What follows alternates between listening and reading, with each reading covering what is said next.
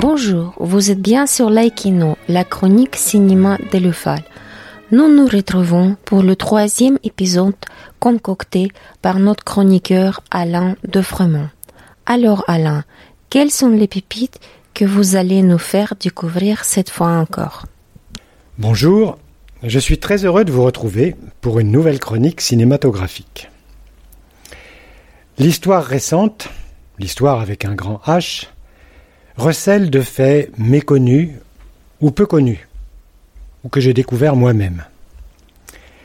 C'est ce fil rouge qui, aujourd'hui, m'a conduit à vous parler de trois films récents L'ombre de Staline, So Long My Son et Lettres à Franco.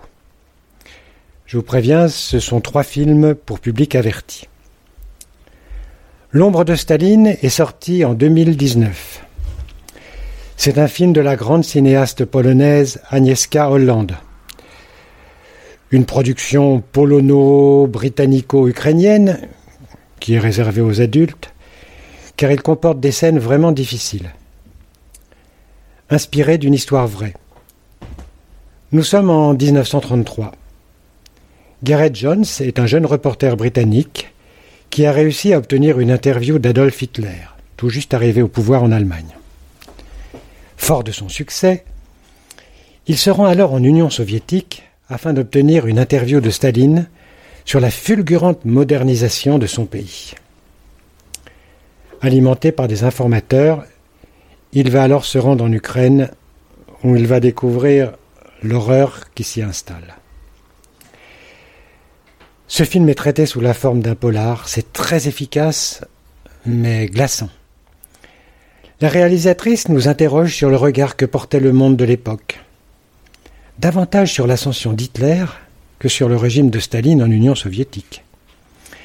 C'est vraiment passionnant de bout en bout, et cela nous aide à mieux comprendre les relations qu'entretiennent aujourd'hui la Russie et l'Ukraine. So Long My Son, réalisé par le chinois Wang Choshuai, sorti en 2019, dure trois heures.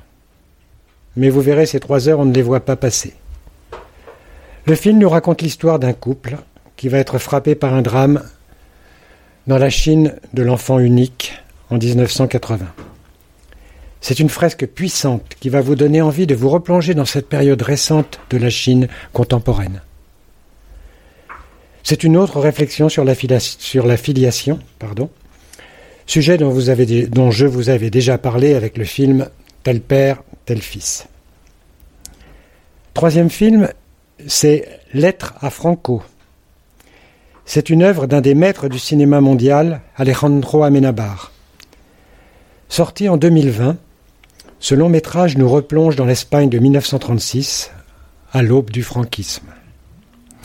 C'est un portrait de l'écrivain Miquel de Unamuno au moment de son engagement pour soutenir la rébellion militaire qui, pense-t-il, va rétablir l'ordre dans le pays, puis face à ses doutes devant l'action du général Franco. On connaît la suite. Cependant, vous verrez, on découvre au passage un Franco que personnellement je connaissais mal, effaré et timoré à ses débuts, avant son irrésistible ascension avec le soutien de l'Église catholique. C'est une réflexion troublante sur le désarroi de la classe intellectuelle face à la barbarie. À très bientôt pour une nouvelle chronique et merci de votre écoute. Merci Alain. Nous aurons plaisir de vous retrouver très bientôt pour une nouvelle chronique. En attendant, chers auditeurs, vous pouvez visiter notre site ufal.org pour vous abonner à nos émissions de balades de diffusion, mais aussi à notre journal UFAL Info. Et nous l'espérons adhérer à l'UFAL ou faire un don. C'est grâce à vous que nous serons plus forts. À bientôt.